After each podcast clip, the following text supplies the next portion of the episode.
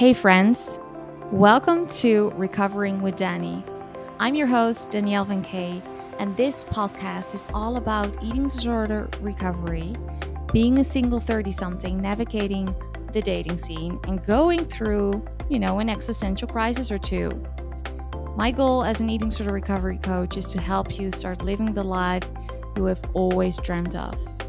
Welcome to the show.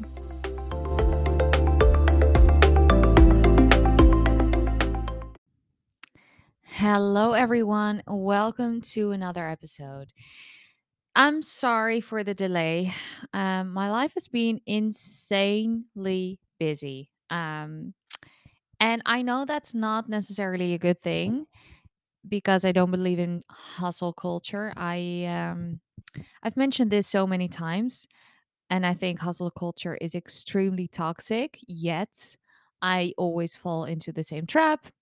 And I feel like I'm a broken record. But having said that, it's also very hard in my business model, basically, to plan. It's really damn hard. And it's not an excuse, but basically when someone applies for coaching, you have an intake and then you decide what you're going to offer them or what you're going to be able to offer them. And it's kind of like a puzzle because, you never know when someone says, I want to go to a smaller program or I want to go to a higher program. Or I've had, for instance, old former clients who said, you know what, I think I just want to get this I want to do the boot camp. I want to have something super intensive. So it's always shifting and changing, and I shift and change with them. So I am swamped with work currently, but the good news is that I've been feeling really well. Knock on wood. I'm really knocking on wood now because I'm that superstitious. So I felt I've been feeling quite good, and that's a good thing, right? I mean, I feel like I'm always complaining, so we also have to celebrate the small wins, which is not having those awful, insane back to back pain attacks. It's been really, really intense, really busy. Next week will be the last week of for two bootcamp clients. Then I'll continue with one of them for another week, and then we'll do the last two rounds of the bootcamp. And then in March, that will be the end of the recovery bootcamp. There's still, as I don't know if you're listening to this, if there's still one spot open. But when I'm recording this on a Thursday, and there's still one spot open for the recovery bootcamp in March. So if you're interested in that, sign up. It's going to be the last final recovery bootcamp round for, at least I think a year. Because even though I love doing this and it was my pride and joy, I am ready for a change. So make sure that you really sign up if you're interested in this in some higher level of care, because that's what it is. We talk every single day. All right. So I'm not going to leave you longer or waiting for longer because my God. So recently I did a Q&A on my stories, and I've said this previously again as well in my other episode, that I will do a proper Q&A. But that's going to be more than 30 minutes. And considering my VA, because I'm not doing shit when it comes to the podcast, I'm not doing editing, all of that. She is sick and I don't want her to edit anything. So if I do an hour, I have to copy paste and edit and blah, blah, blah. A long story. I don't want her to do admin right now. I want her to rest. And so I can upload this episode right now without any hustle and without any fuss. Speaking about hustle culture, see, I'm circling back to the beginning. Look at me. So I thought, because this was one of the main questions as well that I got pretty frequent, and I was surprised by that. So many of you asked me about my story and what my journey was about. So I thought, let's do that. And let's see if I can keep it under 30. Well, now it's going to be 25 minutes because we can go over that. So let's start with the beginning. So I had a disordered relationship with food and my body at age 15. coming from a very orthorexic household as well. So my mom used to always cook in a very macrobiotic, goopy, Gwyneth Paltrow way. I was banned from sugar. I could not eat all those things. It was also due to my dad being on a certain diet. So I already grew up with a moral value when it came to food. You know, sugar was bad, processed foods were bad. And so, yeah, that's how I grew up. So the moment I went when I hung out with my friends, guess what happened? I binged on bags of crisps, cookies, you name it. Those parents were shocked when they saw me eating, and my friends as well. They said, my God, are you starving yourself? And I wasn't, but I was in a huge delicious deficit, not even in an energy deficit, because I don't think I was in an energy deficit. I was in a delicious deficit, in a cookie deficit, in a crisp deficit, in a whipped cream deficit, in a chocolate deficit. So when I was hanging out with my friends, I just made sure that I inhaled everything inside. And I think that's the root of where everything just transpired and got worse and worse and worse. I also grew up in a very tumultuous household with a lot of fighting.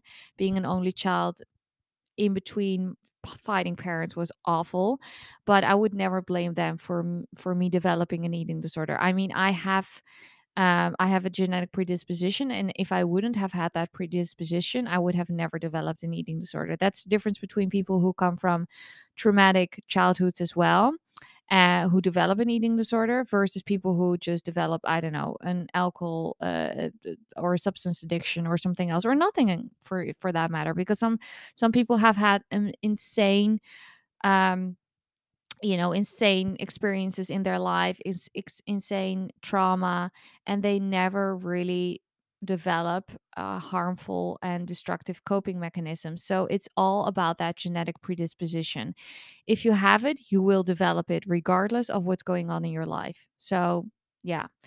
So that's basically what happened. So fast forward, age, I would say, well, between 16 and 18 is where shit hit the fan, basically. I grew up very fast. I had curves at age, I would even say 13, because I got my period very early on. I was just basically a grown, full grown woman at age 16. And yeah, so I got a lot of remarks around me saying, wow, you've really gained a lot of weight, haven't you? And my mom was also very thin, and I always wanted to be like her. So a lot of experiences led me to starting a diet that my dad actually started as well. And I've been interviewed by the Daily Mail, and everything is explained in the Daily Mail article, but I have not shared it in the last few years. Because even though I'm very proud of being featured in the Daily Mail, it is a very triggering article, because they use a lot of pictures that are, you know, me at my lowest weight, and I asked them to not use them, and yet they still did. So yeah, I'm not sharing that. I mean, you can still search for it, but I would honestly, trigger warning, I would highly recommend not doing that. Because like I said prior to recording this episode, I said it to my previous episode, that weight is not an indicator of your mental state. So I had just as severe of an eating disorder at age 16, but I was at a quote unquote healthy weight. I was overweight. So, you know, it doesn't say anything. So keep that in mind. But at age 18, it was really bad. My eating disorder was out of control, but I had no idea. I'm now, also keep in mind, I'm now 32. So this is a long time ago. It was really out of control, but I was in extreme denial. I thought I was doing the right thing. I was exercising a lot, eating less and less and less. I was losing weight. And I got a high out of it. I really thought, woo, this is a feeling I never experienced before. I couldn't stop. That was basically it. I couldn't stop. And I remember stepping on the scale and seeing the number drop. And rationally, I knew, okay, this is not healthy anymore. This is even not safe anymore. And yet I still kept going. Now that is literally the definition of an eating disorder. Rationally knowing you're being self-destructive and then still keep doing the same destructive thing over and over again.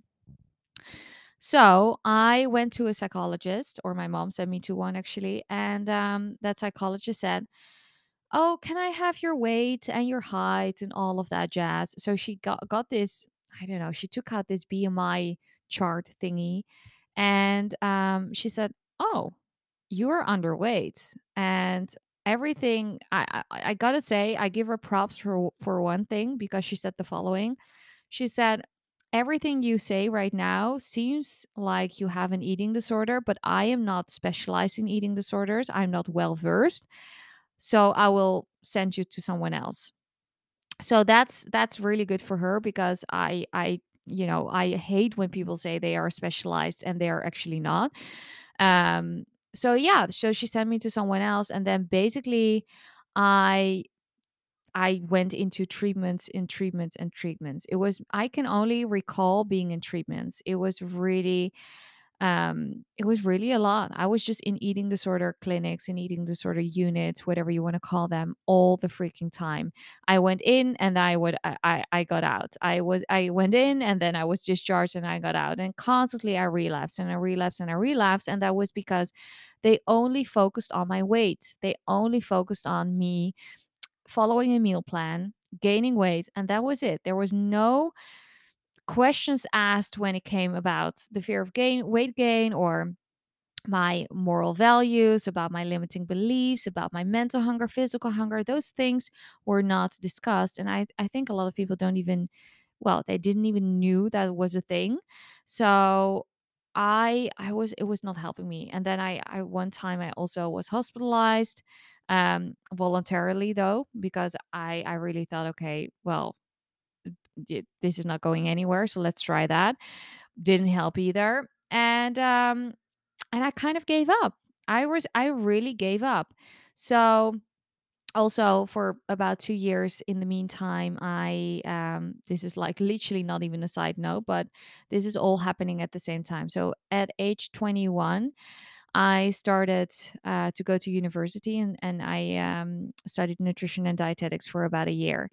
And within that year, I got super sick and I didn't know what was going on. And this was when I was doing way better with my eating disorder. I think that was the only year where I could say I was stable. I was really doing well, but not as well in hindsight. But back then I thought, oh, I'm pretty much recovered, which I wasn't, but fine. Okay. So I was studying. I was actually having kind of a cool student life back in the days. I was partying with some friends. I was studying quite hard. I went to school, it was really, I enjoyed myself a lot, but I was just getting sick. Within a year, I was wheelchair bound. I couldn't move anymore. My muscles were extremely painful. I was super brain foggy. I was exhausted beyond exhausted. I can't even explain how exhausted I was. And it was terrifying. Can you imagine that you are wheelchair bound within a year, bed bound within a year, and no one knows what's going on? So I got all these diagnoses: chronic fatigue syndrome, ME, MS, all these things that were misdiagnoses. And I was frustrated beyond, and I didn't have control over my body. So guess what I did? I took control over the only thing I knew, and that was food, aka restriction, and suppressing my body weight. So I started to eat less again. Plus my doctor said, well, cut out processed foods just in case, because we don't know what's going on. Sugar is bad for you, blah, blah, blah. So I thought, okay, fine, I'll do that. That just really made me super orthorexic. Then finally, there was a diagnosis of Lyme disease or chronic Lyme disease, because I was bitten by a tick at age 7 and I got sick at age 21. Which is a very common thing, by the way. Everyone is always surprised when they hear that, but Lyme disease can be dormant. So I was just depressed beyond belief. So exhausted still, in a lot of pains. And I mean, I've had years of this, years and years and years and years of this.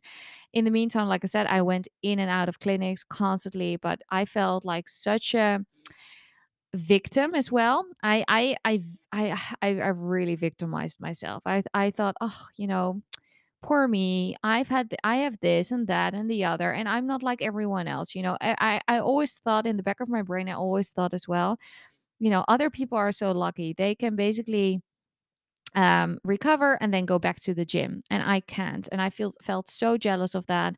I felt so, I don't know, so different than it's the typical unicorn syndrome.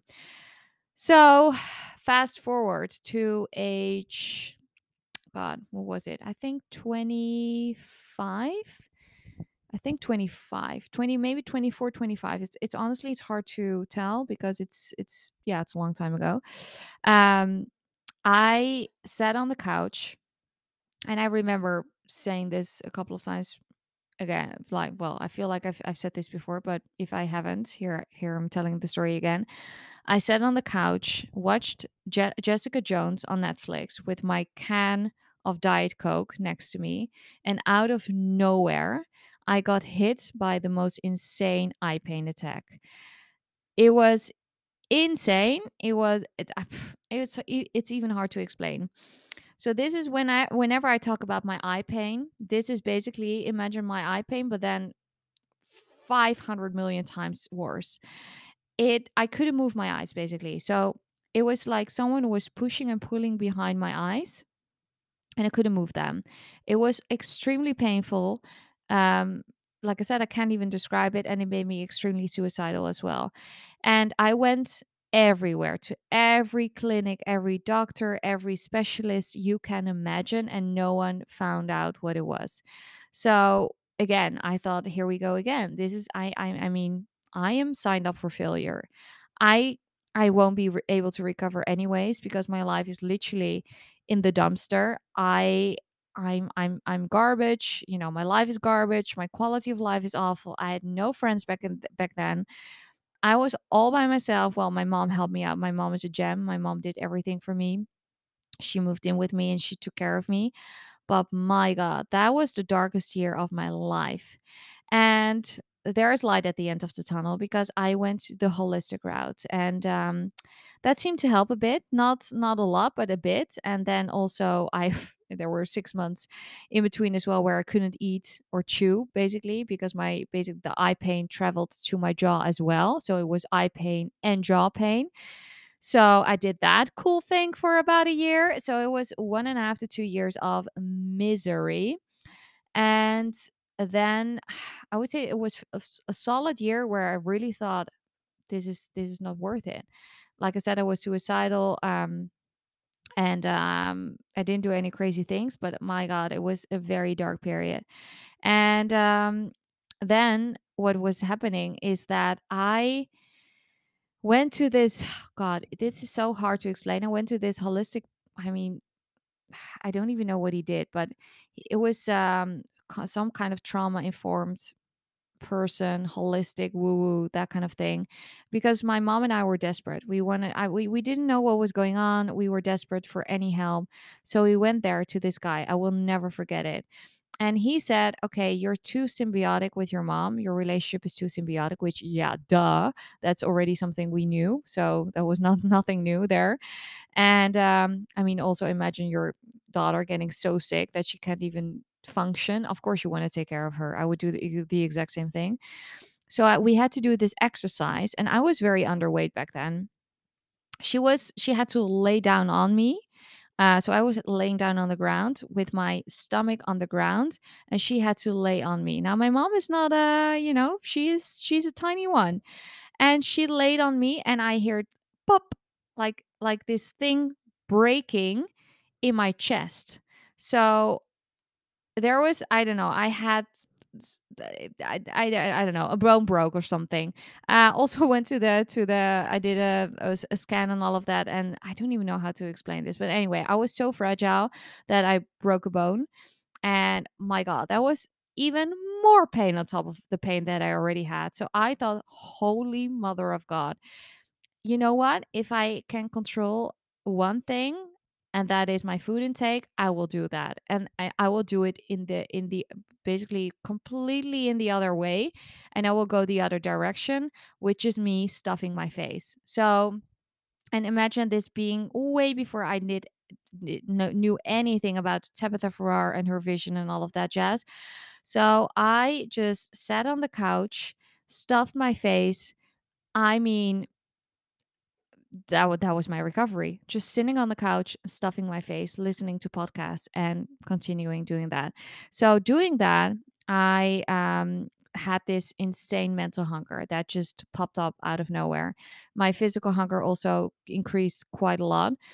And I also really made sure that I had this intrinsic feeling that I thought, okay, well, first of all, it's very weird that no one ever said this was a thing. So I was basically talking or thinking about neural rewiring without knowing that was an actual thing. But I just noticed that eating pizza for 5 days in a row made me not afraid of pizza anymore.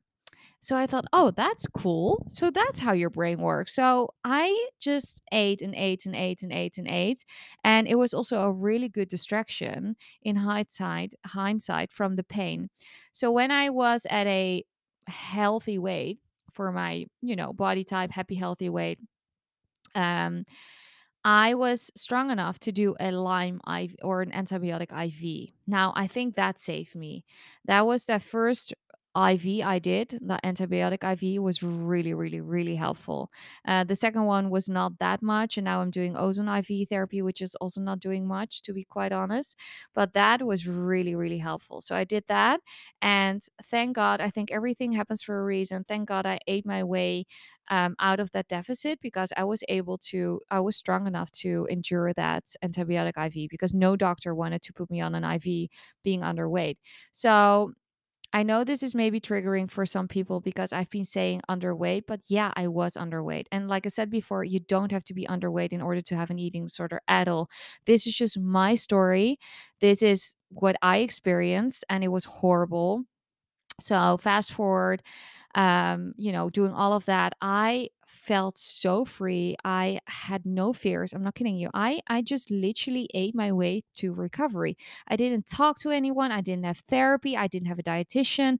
I just did whatever my gut feeling told me to do. No pun intended. I just forklifted food to my mouth, and that was it. And a lot of food. I'm talking about between 8,000 and 10,000 calories every single day. And I didn't count calories, but I was just inhaling peanut butter jars like nobody's business. I was just eating everything, whole pints of ice cream, whole bags of crisps. I had nothing to lose. I think in hindsight, again, also, that was my blessing in disguise. I had nothing to lose. I was at my wit's end. I thought, you know what? What do I have to lose? Let's just eat and see what happens. So, and then reaching that happy, healthy weight that was suited for my body, I thought to myself, my God, it's actually not as bad as I thought it would be. And then from then on, honestly, that's how my life started to, just be so much better. My quality of life. I started to make new friends. I started my business. I got into a relationship. And because I felt like I missed out on so much of life, I dated up a storm. I just did everything in a short time span. I got out of my comfort zone tremendously. I said yes to everything, which also in hindsight, I was so happy about, because that made me experience new things that I had never experienced before. And I was a late bloomer in so many ways. So I had to experience all those things in my mid-late 20s, I would say, in comparison to other people. So, in the past, I would say 5 years, I've experienced most things people would experience in their, in their teens or in their beginning of 20s. And so it's also fine to be a late bloomer. So because I've recently shared this on my Instagram stories, that so many people of you feel like, oh, but yeah, but I'm too late with this and I'm such a late bloomer. You're not alone. I mean, so many of you and so many of us are going through the similar situations. And especially if you've had an eating disorder for a long, long time. So that is basically my story. So no crazy therapies in the end. Even though I went in and out of every clinic possible, seriously, every clinic possible, it didn't help me, unfortunately. And this is not to say that eating disorder clinics or units are unable to help you at all. I'm not saying that. Some people need that higher level of care.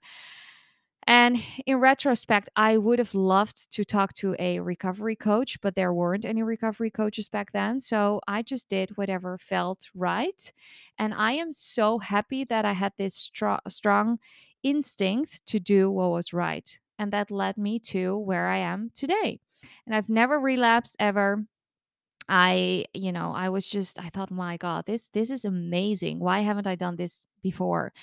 And sure, I've had bad body image days, weeks, months. I've cried about my body. Absolutely. There were times that I thought, shouldn't I go back there? You know, being thin might be better. You know, my eating disorder. Well, not even my eating disorder, because I didn't have an eating disorder, but my inner critic told me, you might be happier. And then I thought, no, fuck that. That's just such a lie. That's such a lie. It was miserable. Plus, I know that if I give my eating disorder one finger, it grabs the entire hand. So, and then I learned about genetic predispositions, neural rewiring, all that stuff, all that amazing good stuff. And that's how I started to become a coach, basically, because when I read Tabitha's book, Tabitha Farrar, I'm talking about, I thought, oh my God, I literally fell off my chair. I seriously was mad, but also, I mean, I was baffled by the fact that no one really talked about that. So yeah, 5 years ago, I started to run my coaching business, and it's been super successful ever since. Because I also think she was one of the first ones that talked about the things that we've all struggled with, you know, the mental hunger, the physical hunger, binges, feasting, all of that. So yeah, and if you're not being seen and not being heard, that's the most, that's heartbreaking, you know, it feels horrible. So that is my story, guys. I can go into more details, but I won't, because we're going to sit here for decades. But yeah, it was a tremendous long period of time that I had an eating disorder. It was about, I would say about a decade. And, you know, hindsight is 2020, but my God, I wish I got that decade back. I could, turn back time, but I've learned from my experiences, and I am so beyond happy that I'm here right now, and I'm still chronically ill. I still have chronic Lyme disease, but I've been recovered for so many years from my eating disorder, and, living the life that I always wanted to live. That's something I'm doing right now, even though I am chronically ill. It is something I can't even describe. It's so worth it. It's, those extra pounds also mean that you're able to eat with your friends freely, or, they reflect basically freedom. And so, yeah, my motto and what I want you to have as a takeaway is that it's so worth it. I've never experienced or ever talk to anyone who said, you know what, recovery is actually shit, or being recovered is shit. I really want to go back. And also, last but not least, I always say, if you really hate being recovered, I'm not saying in recovery, if you hate being recovered, you can always go back. You can always go back to your eating disorder. That sounds maybe like a little bit of an oxymoron, but that made me keep going, because I thought, you know what, I can always go back if I really hate the end result. And I didn't. So, all right. Well, this is the story. Like, not the entire story, obviously. Like I said, otherwise we're going to be here for another hour. But I hope that inspired you to take the action and the things that you have to do in order to move forward. And I hope you're going to have a lovely end of your day. Okay, bye.